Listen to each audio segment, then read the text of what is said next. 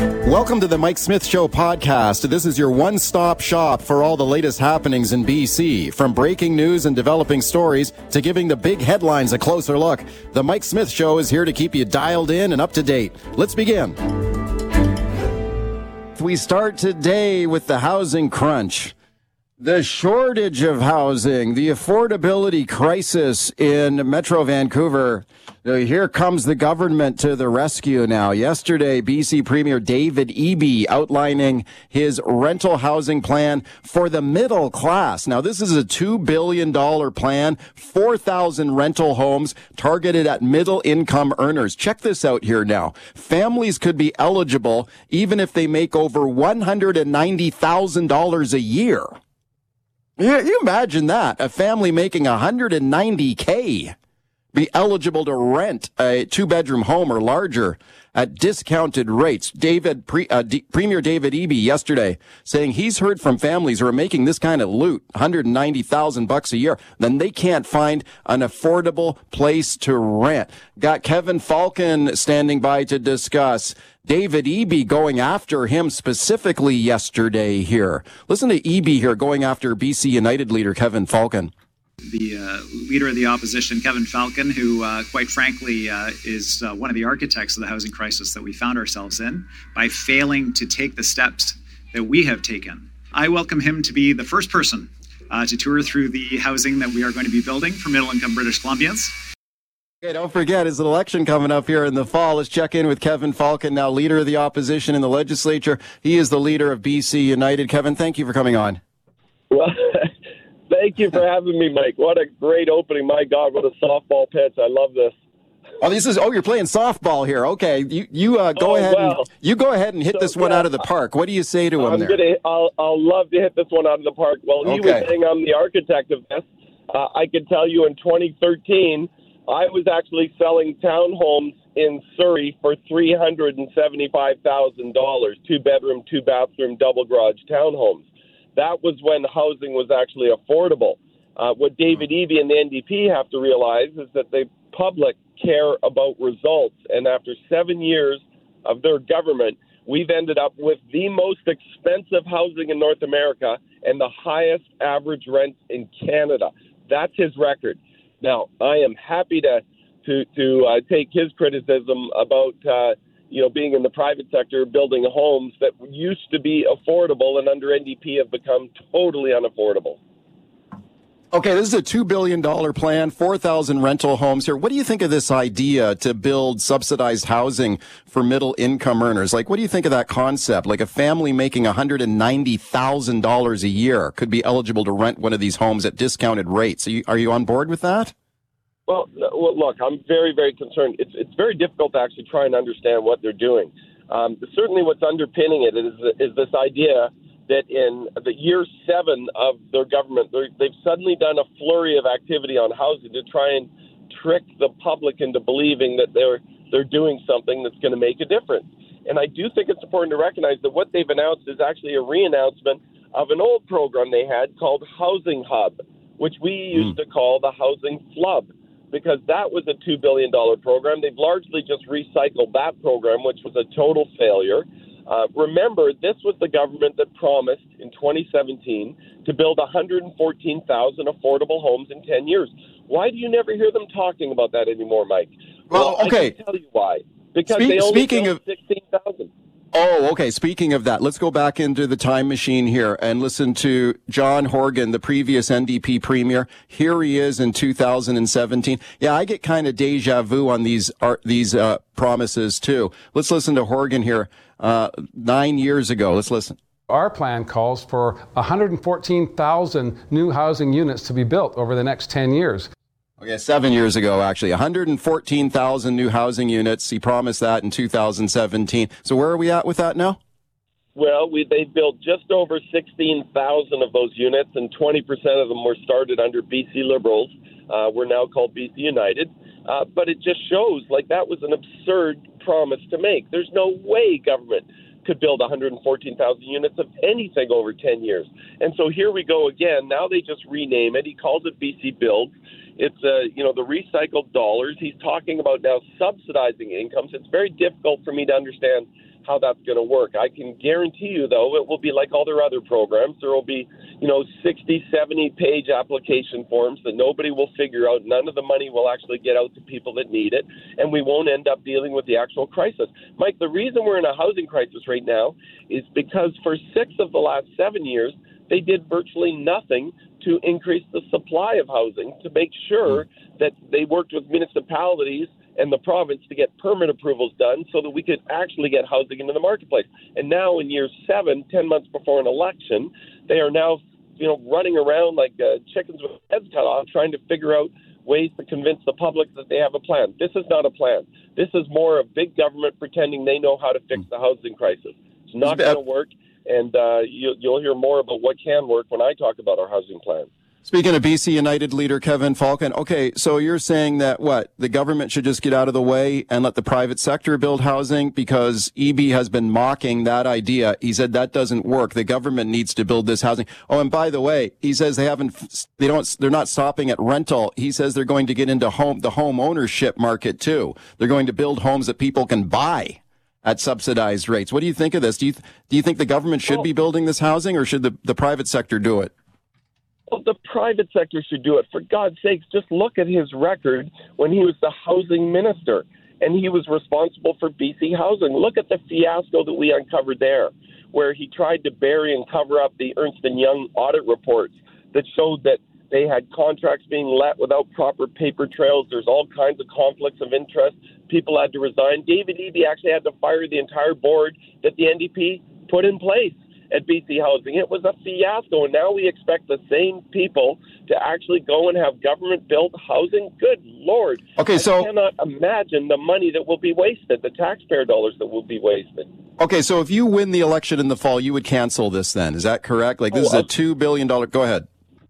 Of, of course, I would cancel it uh, because it, it makes about as much sense as their old housing flub plan made sense. What I will do is make sure look, number one, Yes, we need to have more market affordable housing. There's no question about that. The government's not going to be able to build it. You provide the right incentives, and you get the private sector and the not for profit sector building that housing, and you build it at scale so that you get lots of supply coming into the market. You need to flood the zone with almost every kind of housing condos, townhomes, you name it. You need more of it. And then when you start to get that, that flood of new housing being built, then you will start to break the back of affordability. But to think that government is somehow going to lead the way, a government that can't even run the healthcare system without having to send patients down south to America to deal with basic healthcare issues, tells you that this is not the right direction to go in. And I hope that the public doesn't get sucked like they did when they promised 114,000 homes in 10 years. Yeah. Yeah. So you believe that. those homes. So you therefore believe that the, the private market can fix this, good old supply and demand, the invisible hand of the of the of the market. If government just gets out of the way, lets the private sector build all these houses and homes, that the price will come down. Like, are you sure about that? Because right now no, it doesn't no, seem no. like anything's affordable. Go ahead. No, government government can play a role, and we can be smart about how we subsidize those with lower incomes to make sure that they can afford to rent uh, in places. There's no question we can yeah. play a role, and I'll have more to say about that in the coming days. But what you need to understand is the greatest amount of rental product in the Lower Mainland from roughly the late 70s to the early 80s, and, and you can still see it everywhere you drive. And you might ask yourself, why is it that all this housing was built during that period and then it stopped? Well, it was because the federal government back in the day had a smart program called the Multi Unit Residential Building Program. It was a fairly straightforward tax incentive that attracted a whole bunch of capital into the rental market and built a ton of rental that was very affordable for generations of British Columbians. All that stopped when the tax break went away and then developers moved into hmm. building condos. And what we need to do is provide the right incentives to make sure we get the product built that we need. And for God's sakes, if people believe that government's going to be able to solve this problem, they're going to be in for the same nasty surprise that they got when the government promised 114,000 affordable homes and couldn't even build a fraction of them. Thank you for coming on today. I appreciate it. No problem. Thanks for having me, Mike. Let's talk traffic law now with my guest, Paul Doroshenko from Acumen Law. And there's lots going on, lots to talk to him about. Paul, thanks a lot for coming on today. Yeah, my pleasure, Mike. Okay, I'm, I'm super interested in your take here on the HOV lane, so I want to ask you about that in a moment here. But first, let me ask you about this wild story here. I don't think I have ever seen this before. A first degree murder charge against a driver for hitting and killing a cyclist here. I don't, I've never seen that. I'm interested if you have. Let's listen to this report. Global News reporter Rumina Daya here. A lightning speed investigation from a suspected hit and run to a first degree murder charge over the course of the weekend. It's uh, quite unusual. 45 year old Stephen Squires of Cumberland has been charged with first degree murder and failing to stop after an accident causing death. A cyclist now dead after being struck in Courtenay Thursday night. It was dark. Uh, road was in good condition. Was pretty dry. Uh, it was dark, but uh, I think is uh, the vehicle uh, who hit the bicycle with the, the person on it. First degree murder in a traffic case. Paul Doroshenko. Have you ever seen that before? Never seen that before. We have talked about it in our office and, and theorized about it. But, you know, for a murder charge, right, it's got to be planned and deliberate. So it has to be intentional, an intentional act that a person has planned for first degree murder, which means the Crown is looking at it and they're saying, we think we can prove this. It's not, you know, we see the odd time that a vehicle is used uh, as a weapon and the person is charged with assault with a weapon and dangerous operation of a motor vehicle causing bodily harm or something like that. But this is, you know, a, a first degree murder charge is, is assuming that it was intentional, planned, yeah. deliberate, and that the, the, the victim here was the intended victim. So it's it's very unusual. It's not something I've ever seen before. Uh, you know, I've been doing this for over 24 years now, um, and uh, a first degree murder in a uh, in a driving offense is is really just an anomaly in Canadian law. Okay, the guy charged here, remanded in custody, and boy, there'll be a lot of eyes on that case as it goes forward here as we find out more. Officials here very, very tight-lipped about any further details about this, about whether the driver knew the cyclist. Who know? We don't know and I guess we'll find out when this one ends up in court. Uh, Paul, let me ask you about these rules that you're highlighting here now on passing, slowing down, and moving over when you see flashing lights on an emergency vehicle or a maintenance vehicle. What's the deal here? Well, of course, we know the police have these campaigns, right? And they're educational, but they're also enforcement. And so, one of the campaigns that we see from time to time uh, is cell phones, for example, and then we see the uh, speed enforcement campaigns. Uh, and so, they change their their plans, and they've got a campaign coming up again that they've done before, uh, and they do it this time of the year. And it's slow down and move over. And the issue is um, people passing police vehicles, ambulances, tow trucks uh, in a manner that's really unsafe, and putting those those uh, emergency responders and and tow truck drivers and so forth uh, in jeopardy. So back in 2015, I guess it was, the provincial government changed the legislation. So if you're going faster than 80 kilometers an hour, and that's the speed limit, I guess, you know, not what you're going necessarily, but the speed limit, and you're passing an emergency vehicle, you must slow down to 70. And if you're going uh, below 80 kilometers an hour and you're passing an emergency vehicle, as you pass them, you must lower your speed to 40 or lower. Uh, and the purpose of this is basically just to protect those those uh, uh, you know responders who are dealing with things at the roadside. And very often we see videos of uh, you know particularly from the US of police cars that are struck when they've got somebody yeah. pulled over. Oh. and it's you know it's it's a huge uh, risk for police officers. I mean it's one of the most dangerous things uh, of their job is is pulling people over and standing by the roadside. The threat isn't the person who's driving it's the people driving past.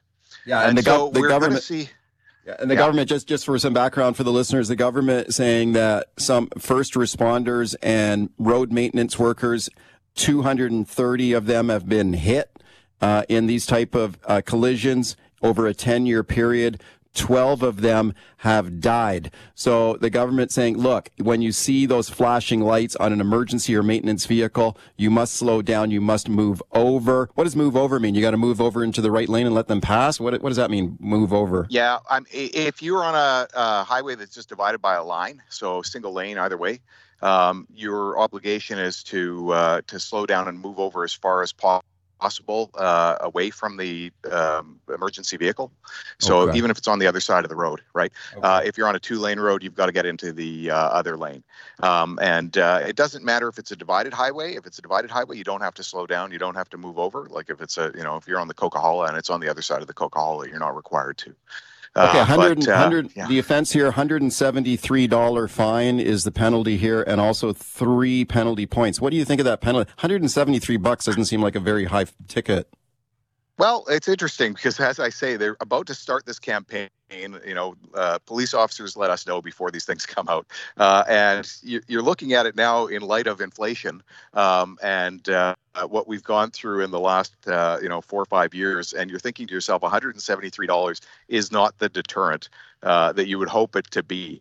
Because we're talking about lives at risk and really a, a, a significant safety issue when you've got uh, basically pedestrians on the highway or or vehicles parked uh, on the highway. Is this enough of a disincentive, enough of a discouragement? Again, I think it's something that the uh, you know Mike Farnworth should probably be revisiting uh, a lot of the fines that uh, that are out there because I don't think the fine in itself uh, provides any discouragement at 173 bucks. Paul Doroshenko, Acumen Law is my guest. Okay, Paul, let's get into the HOV lane issue here. We've talked about this on the show before. The HOV lane, high occupancy vehicle lane. Now, of course, like for a normal vehicle, you're talking about it, at least two people in the vehicle, the driver and at least one passenger. Then you can drive in the HOV lane. If you have an electric vehicle, a qualified electric vehicle with the EV sticker on the back, you can drive in the HOV lane, even if it's a single occupancy vehicle, just the driver. You don't need a passenger if it's an EV. Let's listen to former traffic cop here, Grant Gottgetreu, on an earlier show on this point. It's like, oh, buy an EV and you can use the HOV lane anytime you want. It's like, no, uh, that's that's that's an abuse of the HOV lane legislation, and again, that's not what it was designed for. Okay, there's a lot of people saying that maybe it's time to kick the EVs out of the HOV lane because there so many people are driving electric vehicles now. Paul, what do you think? Well, that's an interesting point, right? Was it intended to be a forever thing? What happens when 90% of the vehicles on the road are are EVs? So that will be ridiculous at that point, right? When it's five percent, and you're looking at it, you're saying, "Well, that's a geez, that's the, the EV lane is or the uh, uh, HOV lane is is as packed up as any other lane." You're starting to wonder what's the point of having the HOV lane.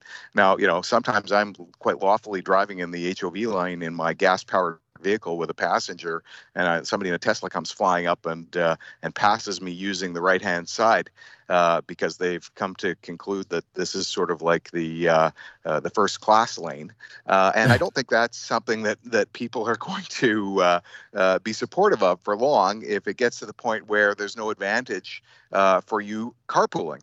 Right. Well, well, yeah, Uh, the and- idea of the HOV lane is the carpooling lane, or the you know, to everybody gets to work, so it's not, not just a single person, a single vehicle each time. Well, it's completely counter to what an HOV lane is supposed to be, isn't it? I mean, HOV stands for high occupancy vehicle, right? I mean, if you're allowing an EV to just drive in the HOV lane with, with just the driver, well, that's obviously, it's, it's not high occupancy.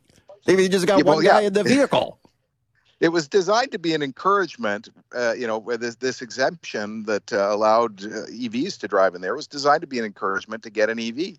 But is it something that's going to exist for forever? I don't know. I mean, there's uh, credit card companies come up with uh, with with point schemes that allow everybody to go into the uh, into the lounge, uh, Air Canada's lounge, and now you're lining up to get in the lounge, and there's no point in having that point scheme anymore, or having the lounge anymore if you're you know can't get in uh, it's a similar thing, right? You, uh, you you can't you can't use the HOV lane because it's filled with uh, with electric vehicles. Um, it's defeating the purpose of of you know the idea of it, which was to encourage people to get into uh, their vehicles with other people and travel together.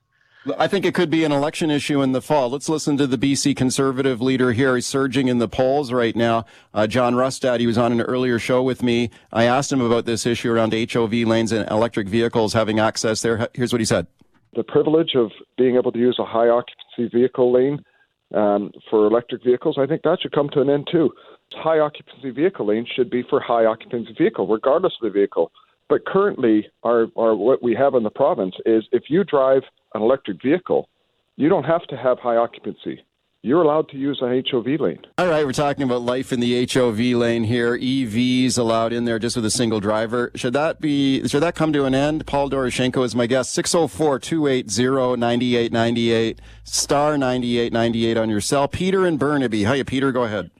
I'm taking offense at the way that you guys have positioned this. You know, as an EV driver, I didn't ask for the privilege of driving in an HOV lane. That came as part of an initiative that is green in its orientation. Driving an electric car is a green initiative, as is high occupancy.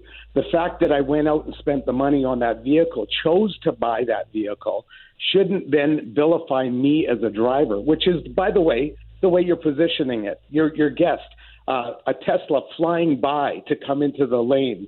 Um, um, I, I just ignore the conservative leader anyway. He's an idiot. But beyond that, I think I think what we need to recognize here is Yeah. that anyone driving an EV is doing something that is good for better for the environment, and that is that was the purpose of an HOV lane. So do you think Not it should be to get more for. So do you think it should be forever then? Like EV should be allowed in that lane forever? Eventually what's going to happen is you're going to just have an extra lane. To your guest point, when you have 80% of the people driving EV vehicles, now you've got an extra lane that can be used for traffic to alleviate congestion. Like, you, know, the idea that I'm driving in that lane means that the other two lanes have fewer cars in them. That's an obvious statement. Eventually, it should mean that everybody has an extra lane to drive in as we move towards more ecologically uh, friendly vehicles.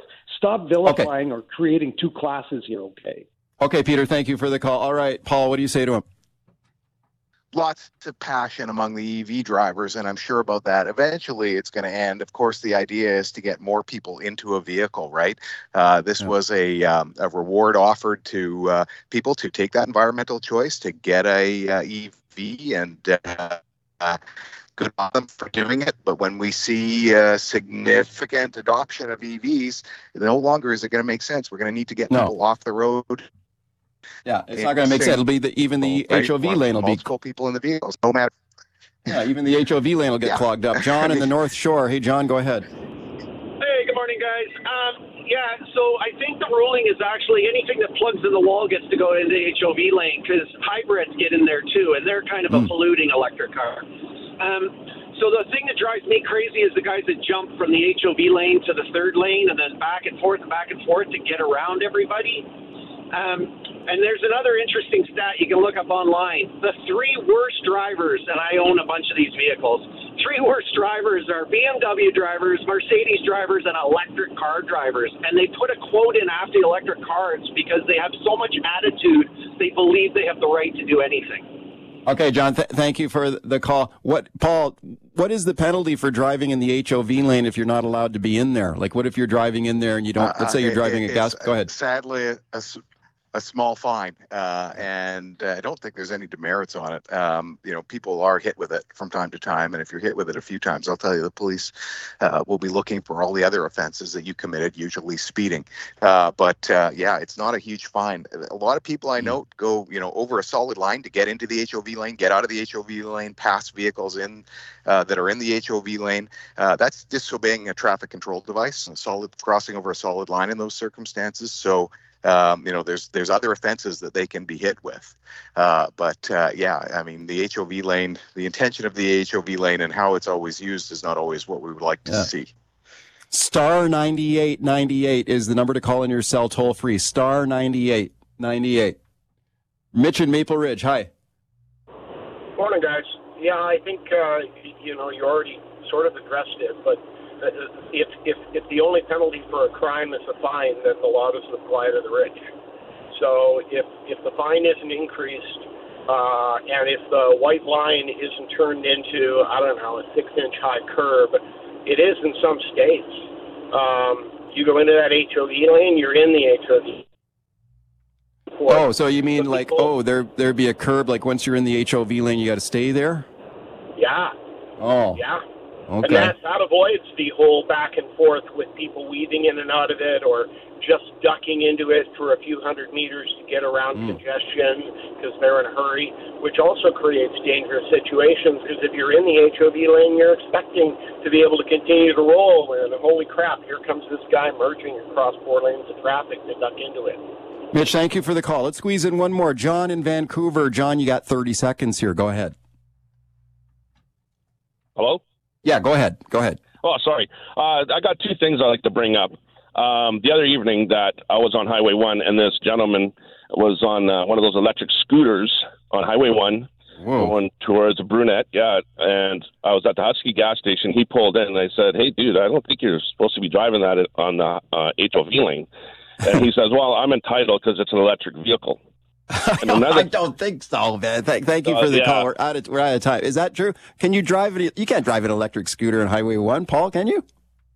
Nope, absolutely No. not. Uh, it is prohibited. I don't know the section just off the top of my head, but you've got to be able to go No. minimum speed on uh, on the highway. Paul, thank you for coming Uh, on. and uh, those devices not expected. Thanks, Mike. Let's talk about the BC government's move now to joint decision making with First Nations on public land use decisions. This is a red hot political issue right now, shaping up as a key election issue in British Columbia this fall. The government right now consulting with the public on looming changes to the BC Land Act to implement this. Now, it would allow for agreements to be made with First Nations for shared decision making powers, joint decision making over public land use. Now, here's the question. Does this now confer veto powers to First Nations? Could First Nations now wield a veto over public land use decisions? Got Terry Teegee standing by, BC Assembly of First Nations. We've talked a lot about this on the show. Now, I spoke to Kevin Falcon about it, the leader of BC United, the opposition leader here, about this issue on uh, whether First Nations are being given a veto over land use. Here's what he had to say. And joint decision making means that if one partner doesn't agree with the decision, it doesn't go ahead. That means a veto. And that they intend to provide a veto to First Nations across the province that uh, impacts 95% of public land. The government wants to give First Nations a veto over land use decisions in BC.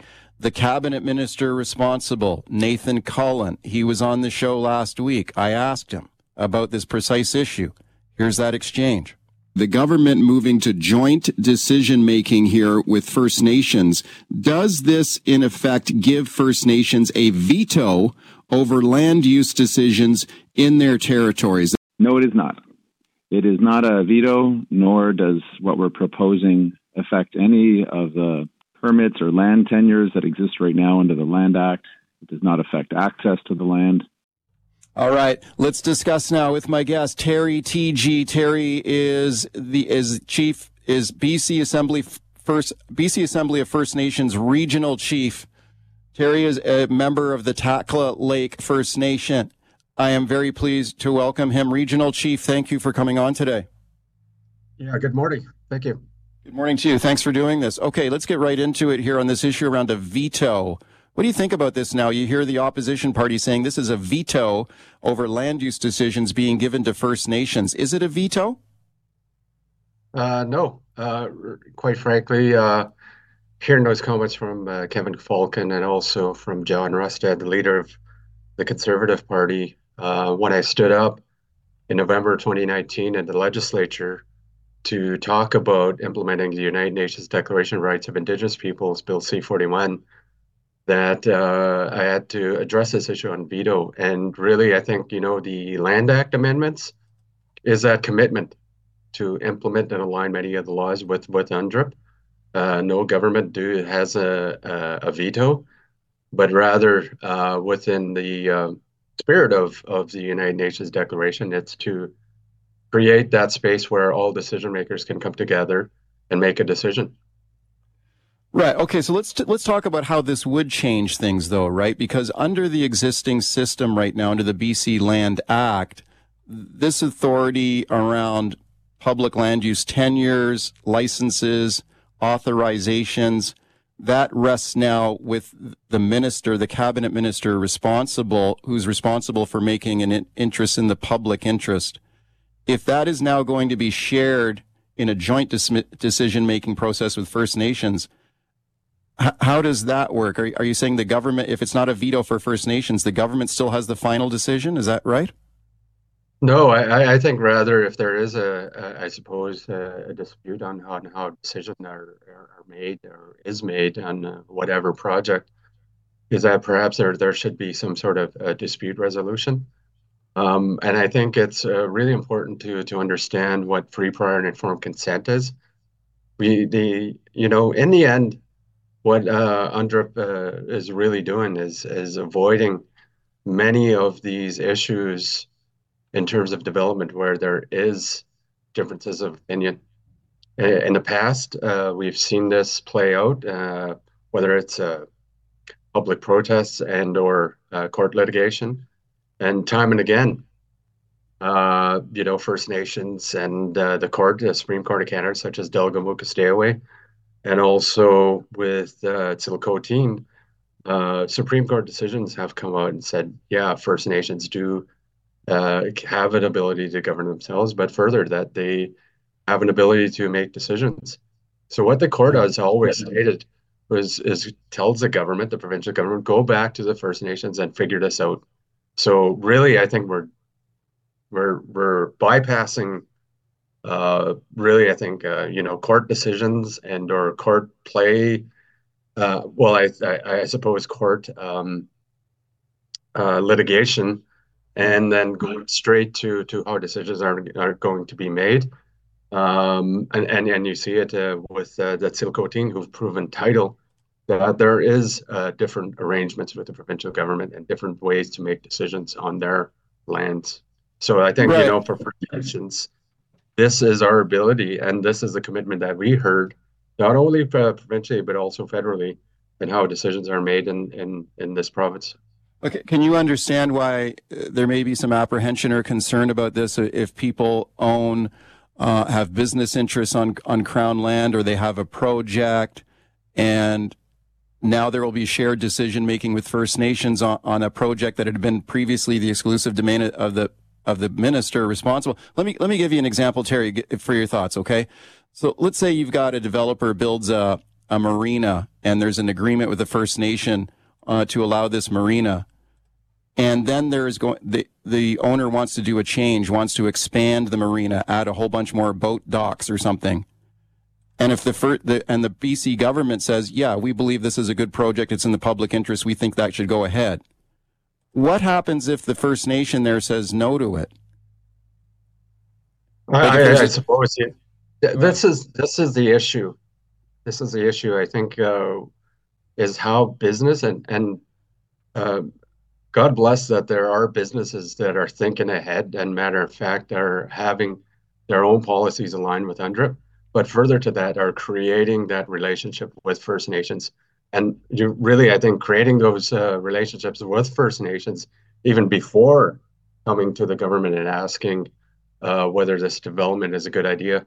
So I think, you know, progressive uh, businesses and uh, those that are interested in, in development and on First Nations lands yeah. go to the First Nations and ask. And this was the whole point. Uh, I mean, this is the the issue of why many First Nations ended up in court, such as the and how decisions are made, such as uh, like I said, Delgamuukw, Haida, Taku Tlingit, uh, Tsilhqot'in, was that the governments and the public and businesses did not ask or really excluded First Nations in how decisions are being made. And those adverse effects affect the the indigenous peoples and, and who have to live with that legacy of whatever development is. So this is being uh, I think these amendments are, are, are a good thing. It, it really bypasses uh, many of the disputes that are out there on the land and come to a decision uh, uh much more earlier. Yeah, I, I guess though. I, I, guess well, I guess my point is, what if there is, is not an agreement? What if the government believes that a change in a project would be in the public interest? Let me give you another example. Like, let's say there there's a golf course on a on crown land that's been approved, and the owner of the golf course wants to build a whole bunch of new housing on the on the golf course, put up a bunch of condos. And the government says, "Okay, we think that's in the public interest. We need more housing. Go ahead." But the First Nation involved says, "No, we we don't allow this." Who like who has the hammer there? Like are, are you saying that the government if if there's no veto from First Nations, then the government would still be allowed to say, "Yeah, go ahead and build that housing even if the First Nation disagrees if there's no veto?" Well, whoever's making the development should be going to not only the government but also to the First Nations to ask if this is a good idea. And uh, I think it's really important to understand that if if you do make a change in uh, those two examples, such as a marina or a golf course, for whatever reason, let's not get into specifics. Let's say there's certain uh, artifacts or there's a, a grave site or whatever the, the case may be is the reasons why perhaps maybe the First Nations do not want that sort of development. I think we really got to think about how we use land in this in this province and in this, in this country, and uh, it really comes back to which you know many First Nations have done in this province is is land use planning, and land use planning is very important, especially from a First Nations perspective, to really understand when development happens uh, well, first and foremost, where development happens, uh, but most importantly, when development happens. Um, we can't have uh, unobstructed, uh, free development. Um, uh, you know that that's unchecked, and and I think this is uh, you know one of the issues that many First Nations have with some of the current development that's happening in this province, and and far too often we see, and my background is forestry, that there's not enough planning in terms of how forestry development happens. Yeah. And uh, further to that, or, or any other development. And, and this is the whole point of uh, more recently the Blueberry First Nations court case, which proved and was upheld in the Supreme Court of British Columbia that the issues of cumulative impacts on the land have a detrimental effect on not only First Nations communities, but all communities in British Columbia. If it's left unchecked, um, you know, there's there's detrimental effects on yeah. the caribou, uh, many terrestrial animals, and other development that that can potentially happen in that area. Speaking of Terry Teegee, Regional Chief of the BC Assembly of First Nations, we're talking about these changes, proposed changes to the BC Land Act, shared decision making over land use decisions with First Nations. Terry, what happens if there is an overlapping land claim? Like this is quite common in British Columbia, where you may have two or three or maybe more First Nations all claiming the same area of land as their traditional territory. How does how does that get resolved? Like let's say one First Nation is in favor of a project, but another one is not, and they both claim the same territory. How does that get resolved? Well, um, you know, recently in the last few years, we've had uh, meetings about this, about um, shared territories and, and so-called overlapped uh, areas, or you know, for competing perhaps maybe First Nations. Yeah. I think it really comes back to to the First Nations uh, communities and our ability to make our own decisions. Uh, certainly here too, there there needs to be some sort of dispute resolution. And further to that, uh, one of the things that um, has been brought up brought up at these meetings is perhaps um, uh, really, I think, uh, treaties among our First Nations communities within each other's, uh, you know, I, I would say, administration or governance um, would be really necessary. And perhaps, you know, if there's ability to come to uh, some sort of resolution and, these shared territories and how perhaps maybe these areas there can be shared decision making as well. And uh, certainly we've seen that before. Um, and I think it's uh, really a, a, part of some of the issues, uh, the legacy of uh, uh, Uh, uh, certainly uh, past administrations of, uh, of government that have, okay. I would say, created some of the, these issues. We continue my discussion now about the BC government's move to joint decision making with First Nations on public land use decisions. My guest is Terry Teegee, Regional Chief of the British Columbia Assembly of First Nations. Will this give veto powers over land use decisions to First Nations in BC? That's the accusation from critics here. Uh, Terry says this is not veto power being given to First Nations. Terry, let me ask you about uh, a recent agreement between the BC government and the Tahltan First Nation about the management of a, a, a gold and copper mine, the Red Chris mine. This is a, a, very high profile agreement, and the government has pointed to this agreement saying, look, this is how this is going to work. This mine is going forward. People should not worry about this. And I'm looking at the, the press release that came out on that agreement, and it, it looks at a potential change in the operation of the mine. If there was a, a move to change the mine from an open pit mine to an underground cave mine. And it says these amendments cannot proceed without Tahltan consent. How is that not a veto if they can't change this mine without the consent of the First Nation? How is that not a veto? Well, this is uh, what you're referring to as a Section 6 uh, 7 agreement, uh, where there is decision making uh, you know, for First Nations. And uh, certainly this is one of the agreements uh, for uh, the Tahltan central government to, to make those decisions for themselves. Further to that, it's uh, really the, the space to create, uh, and, and this matter of fact, this was 2019 amendments that were made to the Environmental Assessment Act, which allows First Nations to create their own environmental assessment uh, process where they can uh, come to a conclusion about how development occurs. And and certainly this is a part of their decision making. And really I how's, it, how's it not a how's it not a veto though? We just sadly we just have a minute left here but how's that not a veto? Well it's it's coming together and making the decision together and whether uh, the provincial and uh, the Tahltan uh, agree to that decision in terms of whatever those changes are or whether it's an open pit or an underground mine is how the decisions are made. And uh, really, it, I think it's a space where First Nations can come to make their own decisions. And, and this is the whole point of uh, UNDRIP, uh, free, prior, and informed consent, where decisions are made and decisions perhaps are made together.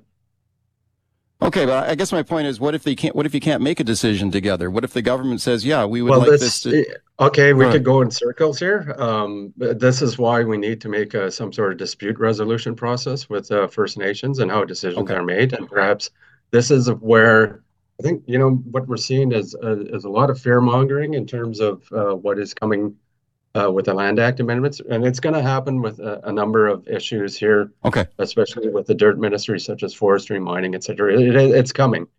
Regional Chief, I'm very grateful to you for your time today. Thank you for coming on. Thank you. You're welcome. Let's talk about protecting kids now from tobacco and nicotine addiction. Now, of course, there have always been concerns about youth smoking cigarettes, and there's been a lot of progress made on driving down smoking rates. The other one I think that's even more concerning for parents right now is vaping by young people. Man, I'll tell you, whenever I walk by, there's a, a local high school in my neighborhood and I see a bunch of kids together vaping. I mean, come on, guys. Can we make better decisions here on this? I got two teenage boys at home. They're, they are not vaping, but a lot of their friends are. And some of them are using nicotine juice in, in these vapes. It's, it's concerning. It's a problem, I think. The government's brought in a lot of regulations on that. Here's a new one now, though. Nicotine pouches and particularly flavored, flavored nicotine pouches here that could be attractive to kids. The BC government here taking action on this. David Clement is my guest. He's standing by. First, let's have a listen to Premier David Eby here, uh, making a move here to restrict where these nicotine pouches, known as the Zonnic, is a very popular brand of this nicotine pouch. New regulations on where they can be sold in BC. Let's listen. Zonnic will only be available behind the pharmacist counter following regulations that will be introduced by our Ministry of Health. Um, these regulations ensure that there's a pharmacist between the person who is seeking uh, these uh, products uh, and uh, the products themselves. Okay, so the government moving to re- restrict where these nicotine pouches can be sold. They were previously avail- much more widely available. Now they will be behind the pharmacy counter. Let's discuss with my guest now, David Clement, North American Affairs Manager, Consumer Choice Center. Very pleased to welcome him back. David, thanks a lot for coming on today. Thank you for having me. Okay, David, what do you think of this move by BC here? These nicotine pouches, these flavored pouches here, you could only get them behind the pharmacist counter. What do you think of that move? I think it's a bit of an overreaction that kind of misses the point and misses an obvious solution in terms of youth having access. So nobody wants youth to have access to these. They're for smokers trying to quit. They're particularly useful uh, for smokers trying to quit. You don't have to inhale anything. Um, and the the reason why that's important is because if you have these significantly less harmful options available, they should be sold alongside cigarettes so that smokers, every time they go into, let's say, a convenience store to habitually buy their pack of cigarettes, all of a sudden they can see that another option is available. And maybe they're going to make the choice to try that in terms of their road to quitting. And so it makes it a little harder for smokers who are trying to quit, which is the point of the product. And mm. there are easier solutions if we're worried about kids having access to this. There are easier solutions that uh, the province or or the federal government could enact that help solve the problem of or make a step towards solving the problem of youth youth access while still trying to nudge smokers to get away from cigarettes, which is has been a, a goal for the provincial government and the federal government, and a good goal Where, for decades. Hey, David, where have these products been available up until now? Like the, the government here moving to restrict the sales to behind the pharmacy counter here for these mm-hmm. flavored nicotine pouches. Uh, until now, could you buy these things in, like you mentioned, a corner store? Like if I'm in a corner yep. store or a gas station, you could buy them there? Yeah, they were traditionally okay. sold uh, at, at retailers where cigarettes are sold. Sure, sure. Okay. And for people who are unfamiliar with these nicotine pouches, like what is this stuff? Is it kind of like a like a new wrinkle on like a chewing like a chewing tobacco? So there's actually no tobacco in it at all, which is okay. why from a harm reduction perspective, this is this is really exciting. So like all of the research on how this works is essentially if you give cigarettes a score of 100 on risk, nicotine pouches score a 1 which is the same as like Nicorette gum, lozenges, sprays, all of the other tools that smokers might use to, to try and quit smoking. Um, so exponentially lower risk. They're just put in your mouth under your lip, and it allows for smokers who what they're addicted to isn't the smoke; it's the nicotine, and yeah. so it allows for them to get nicotine in a way that doesn't require them to light tobacco on fire, which is what gives you cancer. And so it's it potentially has a huge benefit from a public health standpoint. We just have to have a regulatory framework in place that continues to encourage smokers to make that switch rather than making it harder for them to. Okay, the government here raising the alarm about this product though, especially because it has some of these nicotine pouches are flavored and mm-hmm. the premier worried that this could appeal to kids. Let's have another listen to him here. David, get your thoughts. So this is Premier David Eby here on restricting the sale of these tobacco, these nicotine pouches here. Here he is talking about it. Let's listen. We certainly want to avoid products that experts are concerned have been designed to, in order to appeal to children. Uh, one of those products experts have raised concern, uh, concerns about is a product called Zonnic. Uh, this is a product that should not be available to kids, should not be used by kids. Okay, should not be available to kids, should not be used by kids. I mean, presumably, David, I mean, isn't there an age restriction on this product right now? So that is where a lot of the debate is.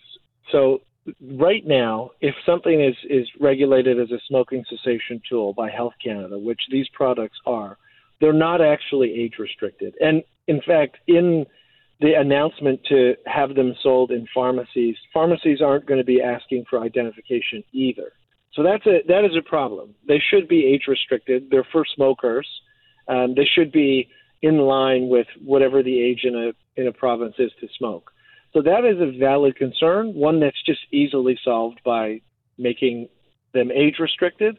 Um, and then the other uh, item to make them to, to take the, the youth aspect, um, which is a concern, to take it out of the equation, is just sell them from behind the counter like everything else that's age restricted in the corner store. So somebody has to go up to ask for them. The the person at the desk has to then ask for identification if they look like they're under the age of majority.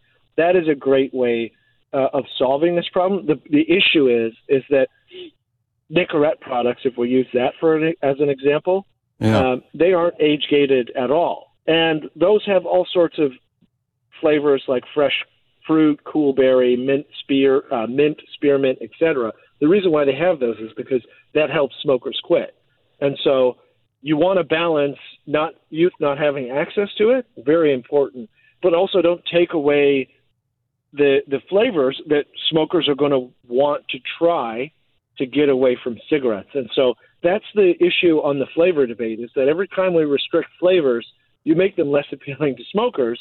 And the whole point is to try and get smoking rates as down as low as humanly possible. Uh, and this Right. has been a useful tool in other countries.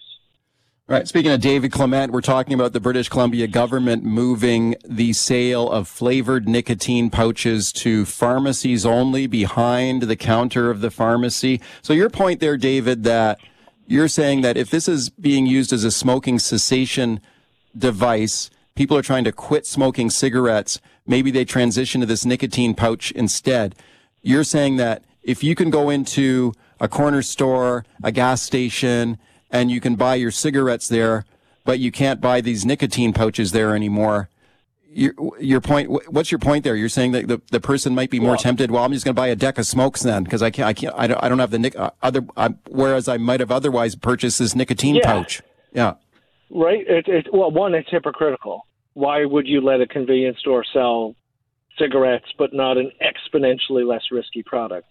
I mean, there's a Hmm. weird imbalance there that I've, I haven't heard anyone convincingly justify.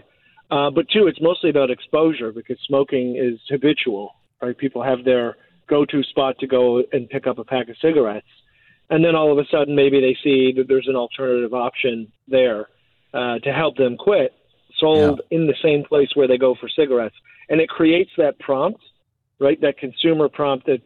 I mean, I haven't met a smoker who does not want to quit or wouldn't love to quit. It's very difficult. And so to be able to prompt them in store in that habit is a huge tool to be like, okay, well, maybe today I'm not going to buy the cigarettes. I'm going to try this. Yeah. And like I mentioned before, it, this has worked in other jurisdictions and worked very well.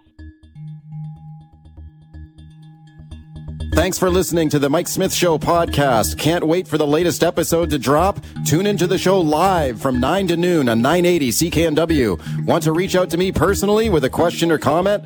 Send me an email, mike at cknw.com. Thanks again for listening.